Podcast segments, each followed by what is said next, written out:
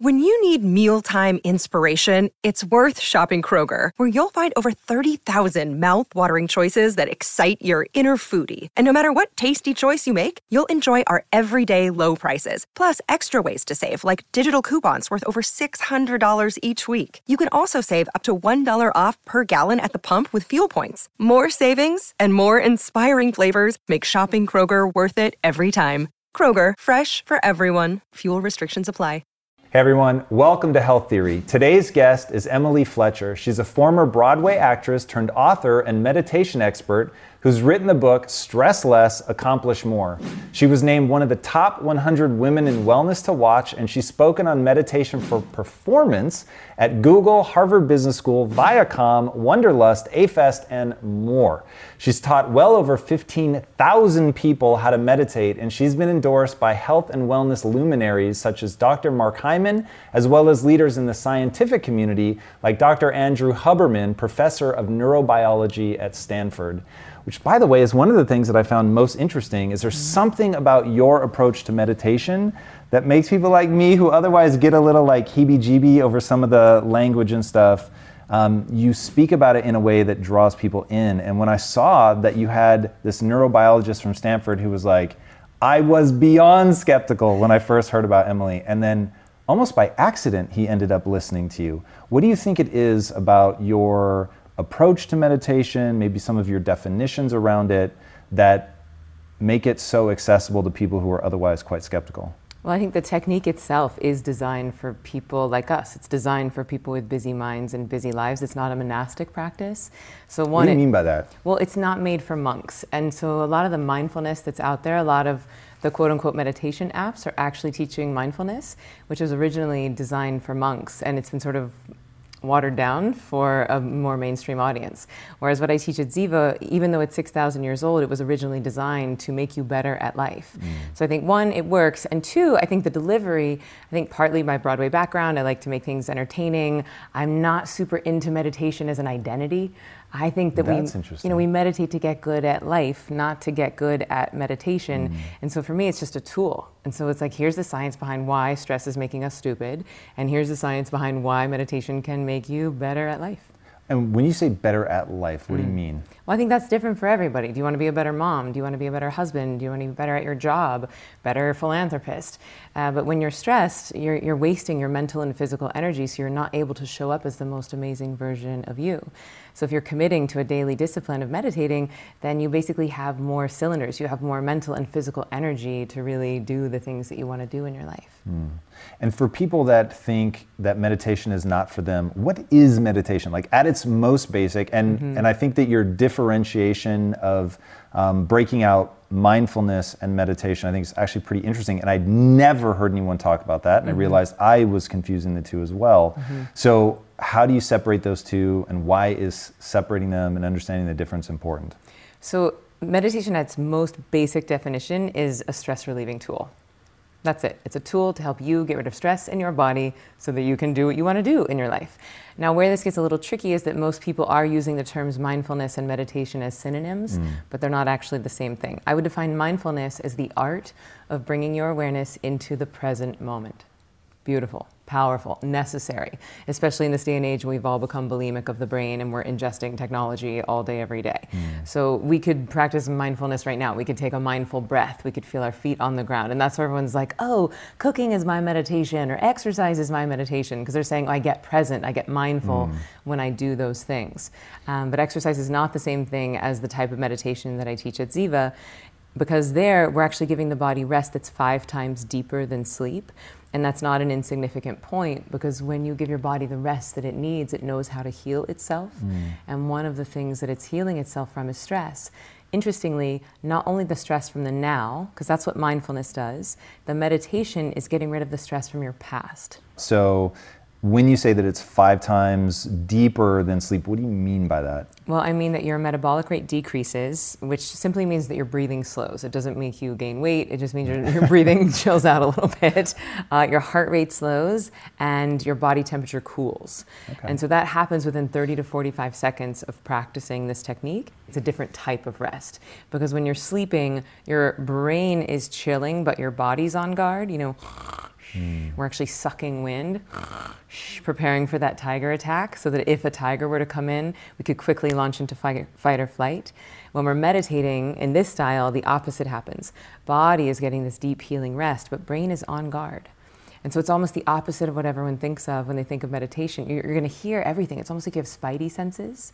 You're hyper aware and alert about your surroundings, but it is that mental alertness that allows your body to get that deep healing rest. Mm.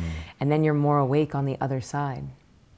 So when we're getting into that change so fast, what is it exactly that we're doing to pull out of the, and it's probably we're talking about um, the parasympathetic nervous system versus the sympathetic and what are we doing physiologically that's moving us so rapidly from one to the other? Mm-hmm. So in the Ziva technique and in what I teach in the book, we teach the three M's. So mindfulness, which is kind of like the runway, it's something active for you to do. And I use a technique called come to your senses, which is really simple but very powerful.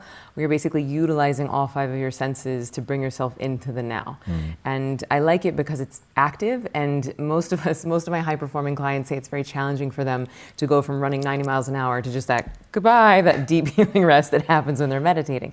So we use that mindfulness as like an appetizer. So I start start by having people hear what they're hearing, the most prevalent and the most subtle, and then feel what you're feeling, see what you're seeing, taste what you're tasting, mm. smell what you're smelling. And that does two things. One, it, it when you use your five senses, it wakes up your right brain, which is in charge of the right now, and it gets people out of this idea of distractions.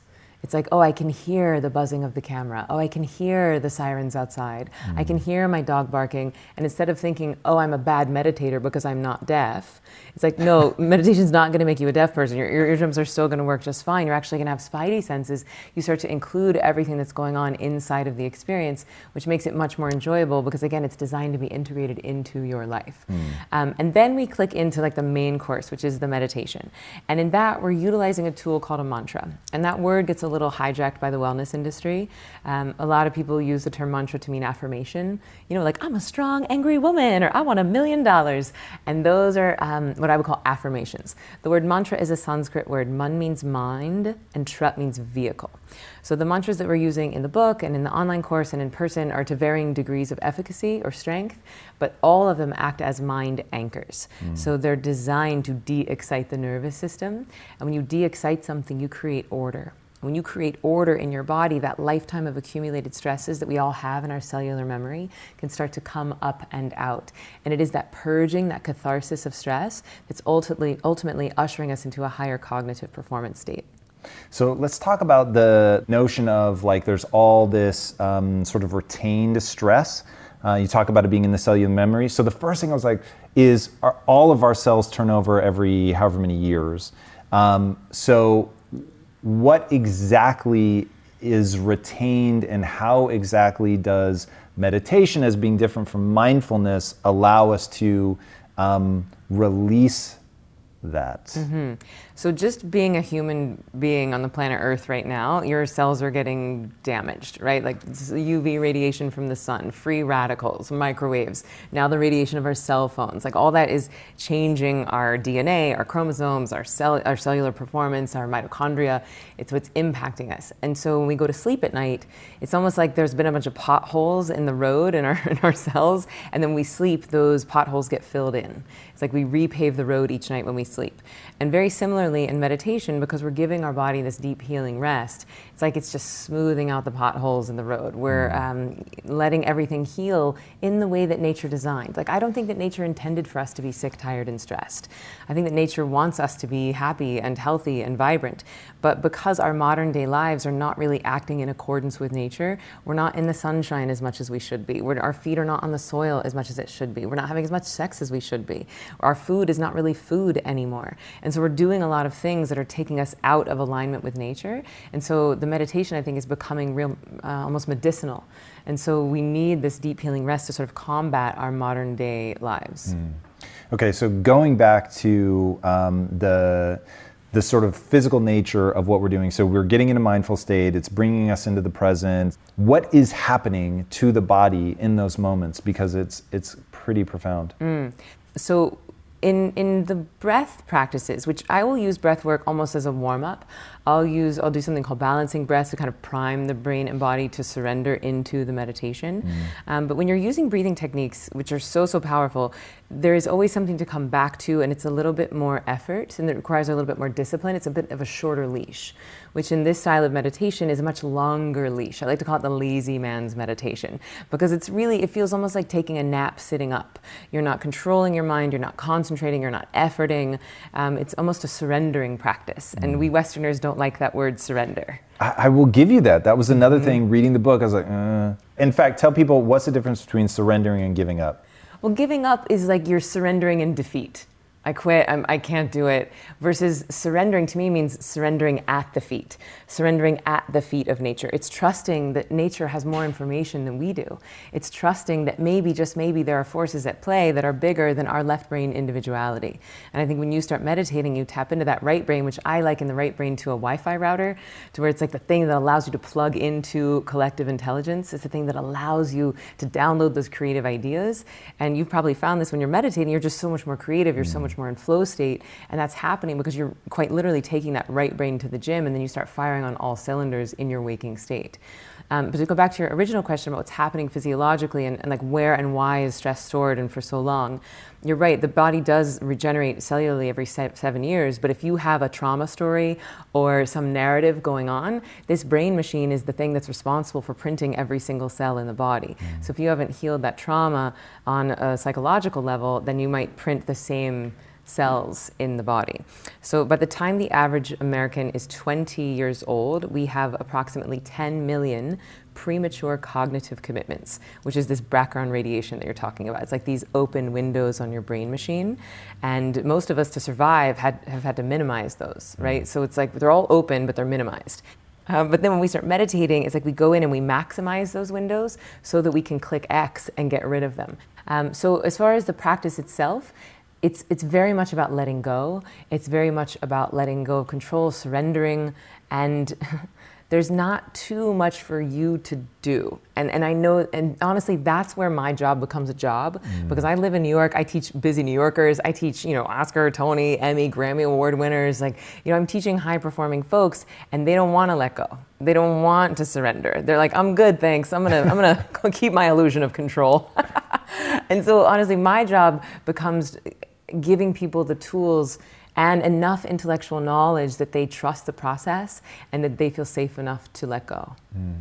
It's interesting. Let's talk about that. It's one of those things you hear all the time, mm-hmm. like to let go um, or surrender to the process. I'm open to it, but I don't fully understand it. Yeah. So it's not that I'm even resistant to it; it's that I don't get it enough mm-hmm. to like really do it. Um, and in your book, you talk, you have a case study uh, of a woman who was battling cancer, mm-hmm. and she talked about surrendering to the cancer, which, of course, in my sensibility, I was like, "What?" Uh, mm-hmm. Uh, which she addresses. But walk walk us through how you can, how, the what you're actually doing to surrender to something like your cancer treatment. Yep. So think about last night when you went to bed right? You're like, okay, I'm gonna turn off the lights, I'm gonna put on my PJs, I'm gonna get into bed and put my phone on airplane, and then you lay down, and then you just fall asleep, right? Like you're not doing anything. Mm. Your body just slips into this other state of consciousness, starts running a whole host of reparative functions, and then you wake up and you're like, oh, I feel great. I feel fresh and clean and bright and shiny versus how you felt at 11 o'clock at night after a full day's work. And so, similarly, when we do this type of meditation, you're not trying to meditate right. right? You're not like, oh, let me be the best meditator in the land. And then, you know, through this process and through these mantras, it's like that letting go, that surrender happens. And, and then what's cool is that when you let go in the practice, the brain starts flooding you with dopamine and serotonin, which are bliss chemicals. So it feels nice when you're doing it. Mm. So you mm. start to trust this process of surrender. And then the beautiful byproduct of that is that that starts to bleed into your waking state. So because you're not so terrified of letting go, because you've been doing it every day, twice a day, you start to be like, oh, maybe I can just ride this wave of life. And so Kathy is the woman's name who's, who's doing the meditation through her cancer treatment. And she said, you know, I didn't fight my cancer, I experienced my cancer. And, and I think that's a really powerful shift because anything we push against, it's going to push back with equal and opposite force, right? Like what we resist persists. And so instead of going in and fighting cancer, she was healing and she was experiencing it. When she was in pain, she was in pain. And, and when she would meditate, it would allow her body to run these reparative functions so that her, she still did a full, you know, Western medical treatment, but her ability to recover from those treatments was so much faster. Mm. Actually, her partner went to her doctor and said, hey, I don't know that the chemo is working because she seems really happy and she seems present and she seems kind of healthy. Like, are you sure the chemo is working? And the doctor looks at her partner and said, she's bald. Chemo's working. Whatever she's doing is helping her to manage the intensity of these treatments. Mm. Most of us have been living our lives in a little bit of an out of balance, overdeveloped left brain individuality. If I don't do it, no one will. No good deed goes unpunished. And we've just been letting the right brain atrophy. And so once you start taking that right brain to the gym through the meditation, just everything gets a little bit easier so you don't have to work so hard. You said that you will ask people, hey, who in this audience has ever meditated? And virtually every hand goes up. And then you ask, and how many people do it every week? And 90% of the hands go down. Mm-hmm. So, what is it that, that breaks that? Why do people struggle? Yeah, two things. One, people think they're too busy to meditate. And two, they think that the point is to clear the mind. Those are the two huge barriers for folks if you're too busy to meditate, that just means that you're prioritizing things that make you money over things that make you happy. And so it's like, okay, well, what if there was a tool that could actually make you more money and have better sex? Oh, yeah, and you're gonna be a nicer person and enjoy your life a lot more. Everyone would say yes to that. Mm. Like when you frame it of like, are you willing to invest 2% of your day to make the other 98% more amazing? The answer is, of course where I think that people have a block is that a lot of people have been doing like a free mindfulness app that they downloaded, did it for four or five days, didn't really see a return on their time investment, right? Because our time is our most valuable resource. You know this better than anyone. And so it's like if I'm going to invest 10 minutes of my time, I better be getting a return on that investment. Mm. And if people like us with busy minds and busy lives are doing a monastic type of meditation, they might not be getting the type of return that they need. It's not necessarily making them better with their kids or more productive at work or more creative. And so it just feels like a cute pedicure for your brain. And you're like, nobody, well, maybe when I get a little, more, a little bit more free time, I'll do that time wasting thing. Um, and so I'm, that's why I really wanted to break down the ROI of like, okay, for 15 minutes twice a day, you're gonna get this many hours back of productivity. You're gonna get this much deeper sleep. You're gonna have this much more creativity. And obviously, it's different for everyone, but I've seen some patterns unfold. Um, and the second barrier to entry is this idea that people have to clear their mind. Yes, you may access different states of consciousness. You may find yourself in, you know, moments of thought freeness, but it's not the point. Mm. And if you go in with an agenda of trying to clear your mind, then you're going to use effort. And if you use effort in this type of meditation, you mess the whole thing up. It's like you turn that mantra into a propeller when it wants to be an anchor. That's really interesting. So, here you are, you're not having fun anymore on Broadway, you're mm-hmm. stressing out, you're going gray early, you're like, I've got to do something different. So, what was that journey like, and where did you struggle? Mm. So, I'd say my big struggle was uh, just the fact that being on Broadway wasn't the dream that I wanted it to be because I was very, very deep in the I'll be happy when syndrome. Mm. You know, once I get on Broadway, I will be happy. Once I get this boyfriend or this agent or this zero in my bank account. And I think that's ultimately what led to looking internally because, and I, I'm thankful that I achieved the dream early enough that I realized that that wasn't the pot of gold that I was waiting for. And then when I learned meditation, it there was no struggle. It was just like, this is amazing. Why does everyone not do this? And that's why I went so deep down the rabbit hole so quickly. When I did my teacher training, when I was meditating like 18 hours a week, transcribing books by hand in Sanskrit and apprenticing, I, the thing that came up for me was very much the loss of my identity of being an actor. This is what I had done since I was in fourth grade, mm. and it was such a big part. And I was singing and dancing That's and acting, and it was I was so identified with it that moving into becoming a meditation teacher, there was a mourning process that happened. So, as you're going through the meditation part, I, I keep coming back to breathe through your diaphragm, like do a belly breath. And so, whenever I'm trying to get somebody new who's never meditated before, I come back to I had a very similar experience to you, at least by way of explanation, in that it was instant for me. Mm-hmm. Once I took my very first diaphragm breath, my life changed forever. Oh, because I was right like, now. whoa, that's so weird. Like it pulled, because I've struggled with anxiety massively. And that was originally what led me to um, doing this. And now I push back on meditation for a long time because it felt very, forgive me, but it felt very feminine. And my thing was like, I grew up a little too in touch with my feminine side. And so as an entrepreneur, what I had to learn was to toughen up. Mm. And so I thought, uh, meditation, like that's pushing me in the wrong direction. Yeah. And I finally met a Navy SEAL, Mark Divine, who you may or may not know, and he said, "Dude, stop being an asshole. Will you meditate?" and I was like, "All right, this guy's about as tough as they come. I'm going to give it a shot." And so he has this saying he calls um, box breathing. Yep. And I tried it, and it made me feel out of breath. And I was like, "This is so weird." But that very first time that I breathed from my diaphragm, it felt right. So I was like, "There's something here to chase." And so I kept playing with the the breath of what part I held, what was long, what was short, until I could optimize the pleasure of each part of the breath cycle. And once I started focusing on that, then it was like, okay, this is amazing. And then I started listening to the sounds of nature. Mm. And there was something about the sound of nature that effortlessly got me into the moment because I would just hear the sound. That's all I had to do. And so I was like hyper present because I was actually hearing the birds or the waves or the thunder or whatever. Yeah. And so that anchored me. Every time my monkey mind is going crazy, I would just say, return to the breath. Mm-hmm. And so I just kept telling people there's a physiological thing here that you can do. Yeah.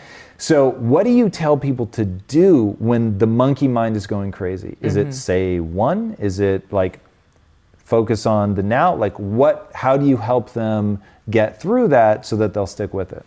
Yeah. So the monkey mind is basically that it's that background radiation. It's all those open windows. It's those premature cognitive commitments, which is happening every single time you've ever launched into fight or flight your body's left a little open window on your brain machine. And so then the world becomes a landmine field where you're just like trigger, trigger, trigger. The smell of my ex boyfriend's cologne. Adele was the song that was playing when we broke up. The taste of strawberries makes me think of that time I almost got into a car accident and I was eating strawberries. So it's just that's that's what that buildup of anxiety happens over time. And so because I teach people how to do this stuff on their own and I give people a practice that's every single day, twice a day, it's like you're clearing out all those those landmines. And you would start with the mindfulness, then you would move into the meditation, and you would you would pick up the word, but then it's if at any point it slips away, you let it slip away. Mm. So it's almost like the mantra or the word becomes a forgetting device.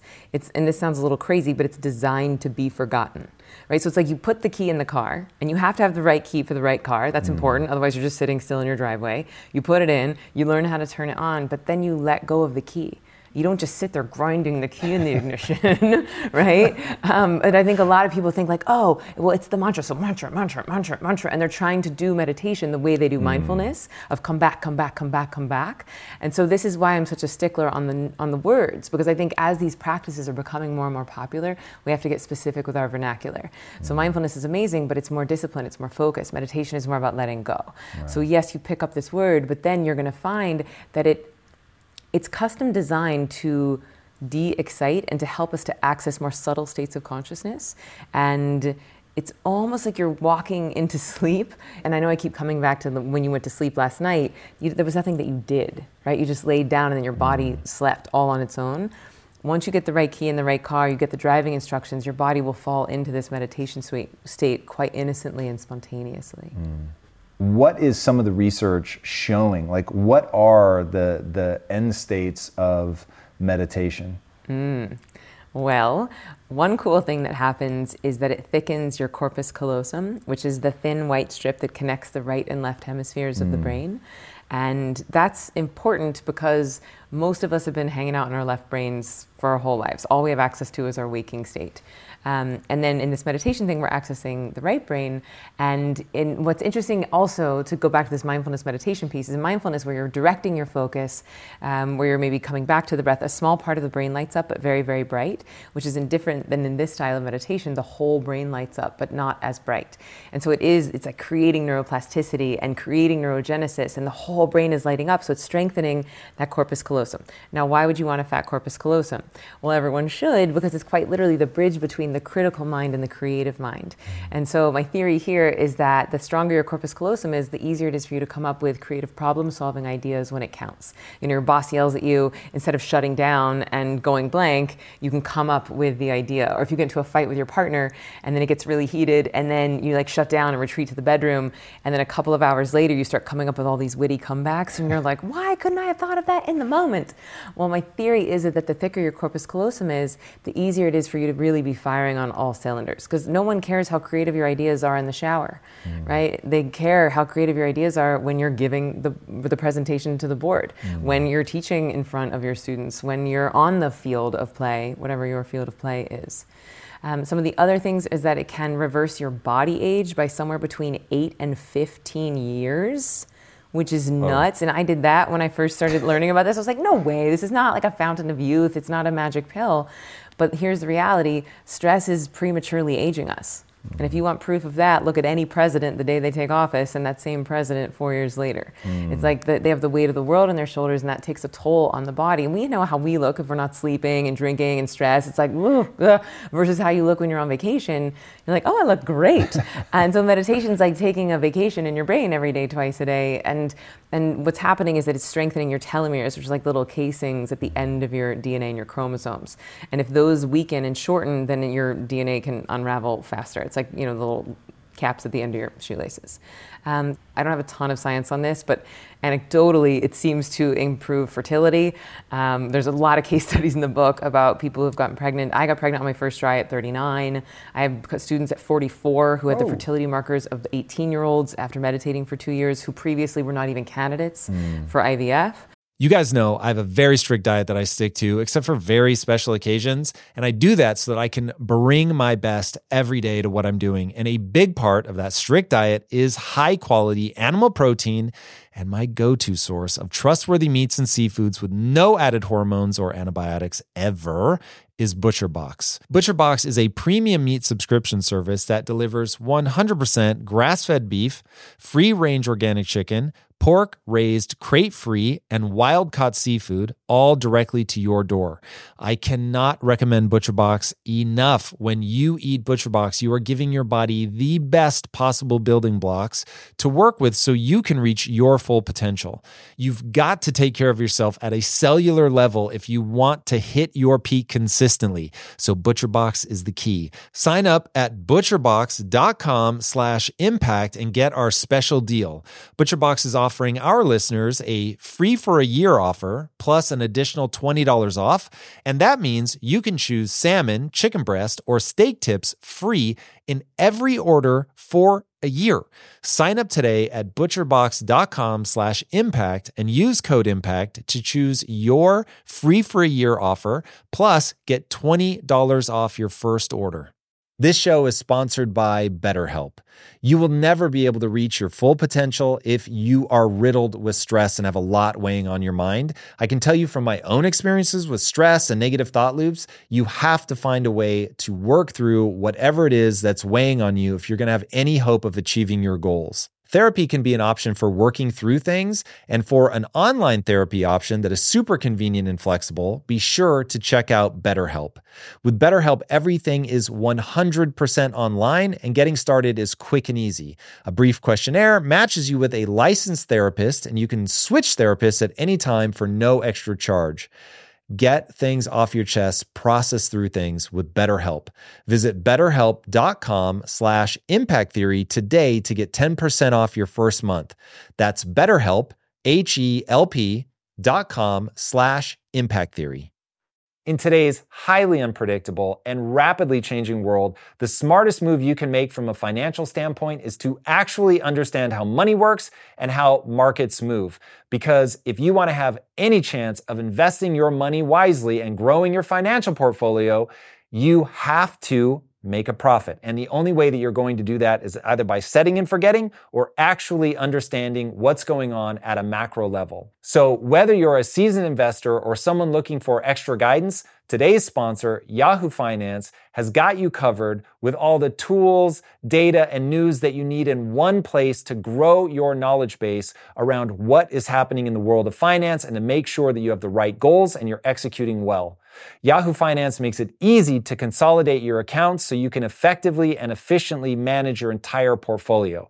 Personally, I love how straightforward their platform is to use. It is very simple to get the information that I need, and Impact Theory's own chief financial officer is exactly the same, spending time helping me frame exactly what is going on from a global perspective so that I'm making the smartest decisions that I can. I definitely recommend that you check out Yahoo Finance for comprehensive financial news and analysis. Visit the incredible brand that so many great investors use at yahoofinance.com. It's the number one financial destination. yahoofinance.com. Once again, guys, head there now, yahoofinance.com. Um, that was actually one thing really interesting in the book. You showed some case studies of like blood and hormone levels, mm-hmm. which I thought was really, really interesting. What should people be tracking? Like, what are some mm. things that um, are signs that you might be having a problem? And then what are some things that they should look for um, that show that, whoa, this is really working? Well, I recommend that everybody check their just their own relationship with stress. So in the in chapter one, I even say like pull out a piece of paper, let's go. Like how's your sleep? How's your stress? How's your anxiety? How's your road rage? How's your acid reflux? How's your how do you respond to high demand situations? Do you bite your nails? How much money are you spending on therapy, coffee, alcohol, retail therapy, anonymous sex, um, you know, antidepressants, anti-anxiety, and I'll give you a Cliff Notes. The average American is spending eleven thousand eight hundred dollars on that stuff per year. Whoa and it's treating the symptoms, not the cause. Mm. And when you go in and, tr- and do the meditation, it's like you learn it one time, and then you have this tool to take with you for life, and you're actually treating the root cause. You're actually saving yourself money and all this stuff that we've been kind of looking for the answer. But I mm. recommend the big ones are sleep right? So how's your sleep? I think you're, is that an Oura ring that you're wearing? Yeah. yeah. So I've been working with them, and so we've been talking about how to like really incorporate a meditation interface into the ring because right now most body data monitoring devices think that meditation is sleep, mm. and I think that we're nearing the the phase where we'll be technologically advanced enough for them to know the difference. That would also be really extraordinary to see to to gamify it and to see like, whoa, I'm actually really getting a result here. What metric do you think um, we should be paying attention to with that? Is it going to be heart rate variability? I don't know if that's impacted or not, but um, what do you think we can actually track with that? Well, sleep is a big one. Mm. Um, you know, I had insomnia. This thing cured my insomnia on the first day. I'd say that anecdotally, that's probably the number one benefit that people report is that their sleep just gets so much deeper, more refreshing. They need less of it over time. Mm. Usually, in the first few weeks, they need more of it because most people are working out of a sleep debt, so they're just like exhausted. they're like, "I'm like, you promised me more energy. I'm so tired," and they get mad at me for a little while. But then, after if you keep, you know, meditating, then your sleep. Most people's sleep signature signatures look like this. They go light, medium, deep, wake up, light, medium, deep, wake up, light, medium, deep, wake up. That lasts for eight or nine hours. They wake up in the morning, they're exhausted. Versus once you start meditating, most people's sleep goes light, medium, deep for six hours, medium, light, wake up. And so you've shaved potentially a few hours off of the sleep that you need at night, but you're waking up feeling more refreshed and rested. So if we go back to the original point of uh, pain, which is I'm too busy to meditate. Mm. Well, if all meditation does for you is shave one hour off the sleep you need at night, then for a 30 minute time investment, you already have 30 extra minutes in your day. And that's to say nothing of an increase in productivity and creativity and clarity. Um, so I would say track your sleep, uh, depth, length that you need, how do you feel in the morning based on the amount of hours of sleep that you got. Um, and then biting your nails, panic attacks, anxiety attacks. How many times a year do you get sick? How do you feel like you are performing in high demand situations? Uh, and some of it, you know, a lot of people are like, how do I know if it's working, Emily? And I'm like, your life will get better. And, and I don't, I personally don't need a body data monitoring device to tell me that my life is getting better. Like I just know. Um, now that said, I think for the skeptics and the pragmatists in the beginning, it's very helpful to have tools like this so we can chart. Mm, yeah, yeah. For me, that would be really cool. See in real time if you know you're getting into that zone or not. I went through a really weird back injury where um, I was actually experiencing in my neck. So you have these things called scalenes that are like basically right by your clavicle, and they had gotten so tight I couldn't stand comfortably, I couldn't sit comfortably. Mm. Everything was a nightmare. I finally understood what people mean when they said, if I could just cry, I would feel better. Mm. And it was so frustrating. I was like, if I could just cry, I would feel better. Like, this is so miserable. Mm. And I ended up having to do biofeedback because the part of me that was the problem was actually my lower mid back, mm-hmm. which I never would have guessed. It seemed impossible that that was affecting something up by my neck. Mm-hmm. But the physiotherapist was like, trust me, I've seen this before. This is the problem. Yeah. And so as I was learning to fire that muscle, I was shocked at how at first I couldn't even imagine what he was talking about. Then he put the biofeedback device, and then I could target it and I could get into that zone. So when you talk about sort of slipping through that bliss state, Yeah. it's like I'm sure some people will struggle with that and they're not sure like is that what you're talking about? Did I do it? Mm-hmm. And and that's the question I've gotten a lot around meditation. I'm sure you have as well. Like how do I know that it's working? And you said your life will get better, but there there might be that intermediate way to really show people like okay, this is the biometric signature of what we're looking for. Mm-hmm. Boom, you're in it. That would be really really interesting. Well, I think it does exist. You know, um, Muse, like the headband, it's very much um, designed for mindfulness. So I say if people are going to practice what I teach in the book or at Ziva, I say you can use it. You just have to turn the sound off because that is very. It's almost like slapping you on the hand for having thoughts, which is the opposite of what I teach. I say that thoughts are not the enemy. You're allowed to have thoughts. The mind is going to think, and so many people report that that one piece of information, that thoughts are not the enemy of meditation effort is, allows them to feel so liberated. You're going to have mental field trips, and just like when you sit down to meditate or do breathing, probably some random thoughts, you know, mm. pop into your mind. Okay, cool. So when those thoughts come back, it's like you you're going to innocently and spontaneously realize that you're off of the practice. And when that realization comes up innocently and spontaneously, that's your cue to mm. gently come back. It's just, it's similar process, just a much longer leash. Yeah.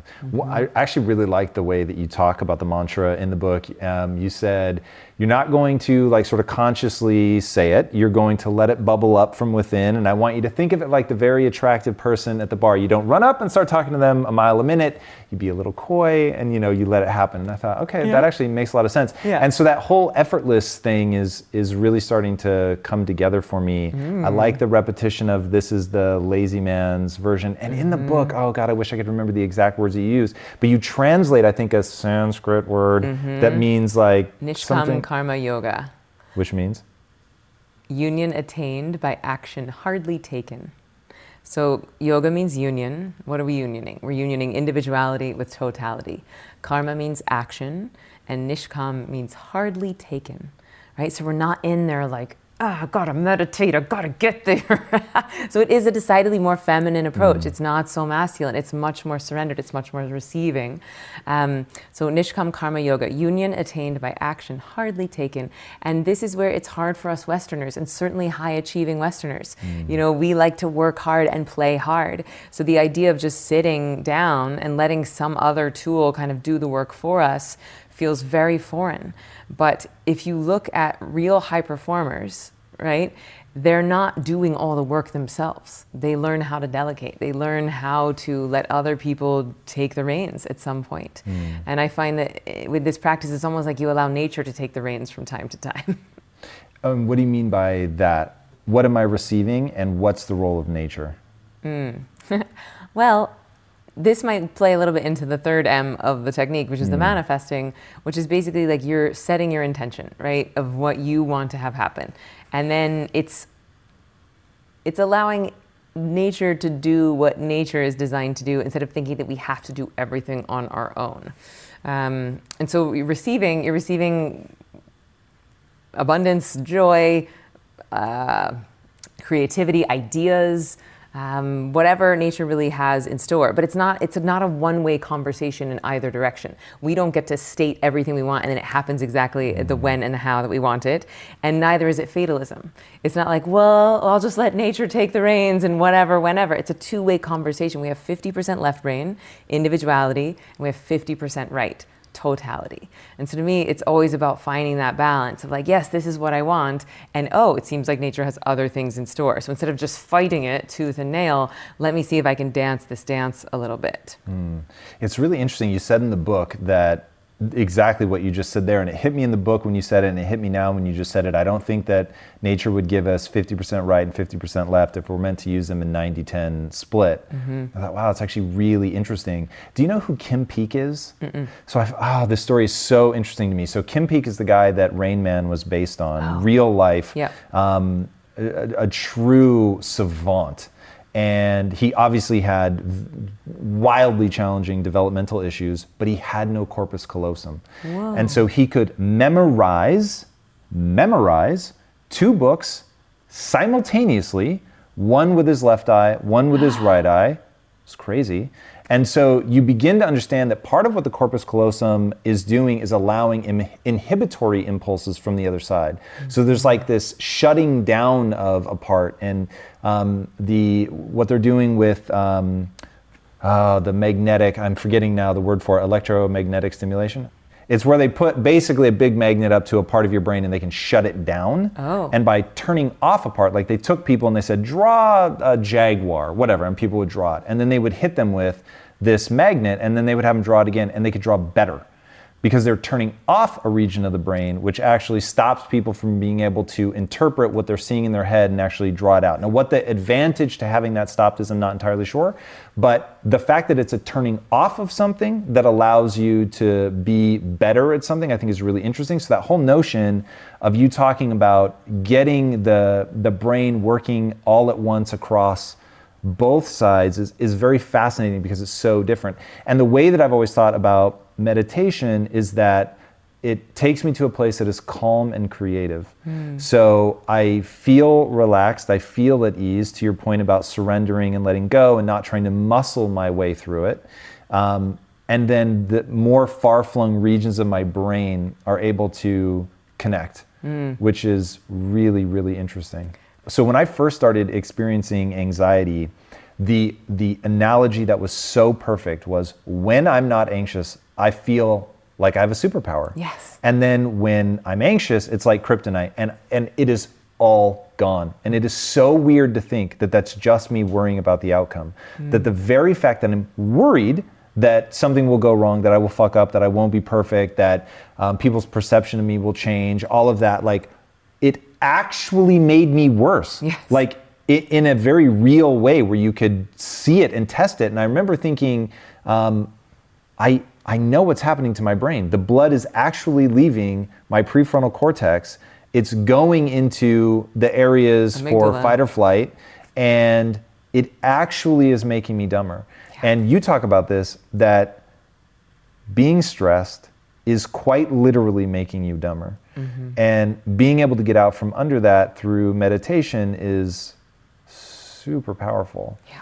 Um, so, what is your hope? What do you hope that people will get from the book? And if you can tie that into the manifestation and how people can build a life that is closer to what they want for themselves.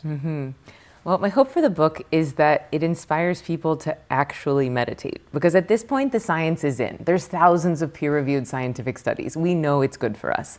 Everyone knows they should be meditating. Not that many people are actually meditating. And I mean, like, let's go home for Thanksgiving dinner and everyone meditates together before we have the meal meditating. I mean, Christmas morning before we open our presents, we meditate as a family together. I mean, just think how much more fun slash tolerable, you know, holidays would be if everyone wasn't so triggered and so in their anxiety and in their past and future. Um, and so that's, I really wanted the book to be a bit of a Trojan horse. It's like, you know, let's take the very powerful medicine that is meditation and let's wrap it in the candy coating of, hey, it's gonna help you make more money. It's gonna help you have better sex. It's gonna reverse your body age. You're not gonna get sick as often. So why would you not do this? It can feel quite selfish to take this time for yourself if you have kids or a partner or a job. It's easy to get into that martyrdom story of everyone else needs me, so I can't afford to take care of myself. But your family doesn't want you stressed. Your husband doesn't want you stressed. Your coworkers don't want you stupid. They want you present. They want you creative. They want you happy. They want you innovative. And so we need that blood that's all being run to the amygdala, to the fight or flight center. We need that blood dispersed to our whole brain. And I think big picture, it's like, yes, selfishly we want to make ourselves better, but also as a species, we're being faced with some pretty big challenges. And it really will be up to this generation and the next generation to decide whether or not we, you know, turn this bus around or drive it off the cliff. That's interesting. And so I think that we want to be firing on all cylinders so that we can really step up to these big challenges that we are being called to answer. What do you think some of those big challenges are that we're facing? Well, the that are big one- unique to now. Well, climate change is the big one for me. Let's let's innovate around it. This is an opportunity, I think, for huge business opportunities um, because there's big problems to solve. Uh, racism, which is any like terrorism, anytime we see other people as separate from ourselves. And I think another one is the fact that our food is not food anymore. The fact that we just have so many people on the planet that we're depleting the soil, that our food has changed, we're genetically modifying our food. I think that's impacting our, our you know, our gut chemistry, which is impacting our brain chemistry. So I think that these are the, the big three for me. Mm. What do you think about social media? I think that it's a really powerful tool, and I think that you can use that tool for good or for evil. and I think that it's uh, it's just like any other drug. You know, you could have a glass of wine and it can really enhance a dinner. Mm. You'd also drink a bottle of vodka and you know cry yourself to sleep in a bathtub. You know, like it's they're all tools. um, and so for me, social media, I just went through a very challenging postpartum period, and my pregnancy was a breeze, but my postpartum was brutal. And I, I remember posting about it on Instagram, and I was like, okay, like I need help. Like I am in pain. I'm in physical pain, emotional pain. I don't I had no idea that this was going to be so hard. And they were sharing their tools and their tips and their tricks and just making me feel less alone. And, and in that moment, I was like, wow, this really can be a beautiful thing. So I'm very grateful that it exists, but I think that we have to be careful and know that it's a powerful tool. Yeah, my thing with social media, and I've been thinking about this a lot lately. We just had Cal Newport on the show mm. who wrote a book called Digital Minimalism. Mm-hmm. And I have to say, Cal, more than a lot of people, has really made me rethink things that I have sort of long held, cherished beliefs about. I had like this real uh, epiphany here at the company, which is that I'm not being productive enough. And it's like your analogy of all those windows being open, they're minimized, but they're open. I think that's so powerful. And it was the way that you said that they're minimized that made me think, yeah, that is exactly what's happening. Like I'm, I'm not sort of consciously aware that they're open, but when I think about all the little things dripping on my mind, just pulling it just enough attention, mm-hmm. and it, I think social media is super powerful. Um, I think that it's a total game changer. It certainly changed my life, and I've seen it impact a lot of people super positively. But not understanding how to like give it a time and a space um, I think is where pe- certainly where I was going wrong. And the fact that I would check my phone, in fact, Harpreet was talking about this. He said that the average person touches their phone um, 150 times a day, which is once every six minutes. And it's like, if you just just hearing that, like once every six minutes that you're doing something, anything, it, you're just breaking the cycle. You're never able to do that deep work. You're never able yeah. to really like go into something. And that was that is precisely why I think that your book is so important, that meditation is so critical, that people learn how to do this, is it creates that space for people to go deep. It, it starts closing those windows. And I think maybe one of the most important things, it gives people a trained ability to, oh, I'm in the sympathetic nervous system. I'm going to now rapidly get into the parasympathetic. Do you take cold showers? I do like a 45 second at the end. Hey, we'll count it. That's fantastic. so, the interesting thing to me about cold showers is that it creates this massive sense of urgency. Like, my body is like, get the fuck out of the cold water. It is like screaming it, no matter how many times I do it. I yeah. have that same sense of urgency. Oh, thanks but for saying that, because I keep thinking it's going to get easier, but it's not It has to. not for me. Okay. and, but what has gotten easier is because I meditate, I'm like, oh, I know how to stop this. I can immediately downshift mm. the letting go that you talk about. Mm. I can. Um, I haven't yet used a mantra. Trust me, after reading your book, I will be trying it. Mm-hmm. And this has actually been super helpful for me. I think even more than just the book. Now I get the like letting go, the jazz of it all. Mm-hmm. Um, so it'll be fun to experiment with that. Yeah. But being in the shower, that sense of urgency, it's immediate, and I can diaphragm breathe. And what what I think of as just you're letting go at a, at a physical level. So I'm relaxing all my muscles. Mm. I'm doing, I'm, I'm sort of thinking lazy. I'm channeling mm-hmm. lazy, you know, like the relaxed. And it's so weird that yeah. in, in the midst of that urgency where my body is telling me you're about to die, brah, yeah. it's like you can still just let it go yeah. and be chill. So having people be able to do that, whether they're doing it just meditation or meditation mixed with a cold shower or something else to give them that ability to practice over and over and yeah. over the letting go and just like even now talking about it, I can feel myself like chilling out. It's super interesting. I think that this cold shower is like a mini Vipassana retreat. Have you ever done Vipassana? No. Like a, it's a 10 day silent meditation retreat. You're That's sitting for 10 intense. hours a day. It is intense and you're in extreme physical pain. It is not what I teach at all in the book. It's very monastic, it's very disciplined, it's very focused, but it was the most intense pain I've ever been in. It's like for the first 45 minutes, you're like, I'm great, I'm awesome at this. And then minute 46, you're like, certainly I'll have to amputate my legs. Certainly I'll never walk again. And I was like, oh, I might have to go back to Broadway. I might be a dancer again. Let me get all these pillows. And I had like four cushions. And finally, the teacher calls me over, and he's not supposed to be talking either. And by like day four, I was like Princess in the Pea. And he goes, Stop trying to not be miserable. And I was like, Oh, I get it. And so it was. It's that. It's that. It's that trying to not be miserable. It's that I'm mm-hmm. in the shower. My body's freaking out. Let me fix it. If you can remind yourself, I'm not in physical danger. If you have the ability to stop avoiding pain and chasing pleasure, if you can master that, you can master almost anything in your life. Mm. That was super powerful. I want to talk a little bit more about the you shifting your identity and that you had that moment of mourning. I think that's really interesting. Um, what do you tell people about that? Like if they bring up a similar issue that they're going through? Well, I know that for me, it was it was a it was a form of unstressing. It was all my minimized windows getting maximized, and it was like a an intense physical and emotional detox. And it happened that happened to be the story that it attached itself to, of like you're letting go of this lifetime of an acting career, um, and it, it was sad. But for for people when they start meditating, their identity does change a little bit because it's shocking how many people are very attached to their anxiety. Actually, of like I just am anxious. I just have daddy issues. I just have abandonment issues. That's just who I am. Like, that's not who you are. You're 24 hour day bliss. That's your birthright. Everything else is stress. And so when you start shedding that stuff, you have to realize that, wait, I'm actually God pretending to be human.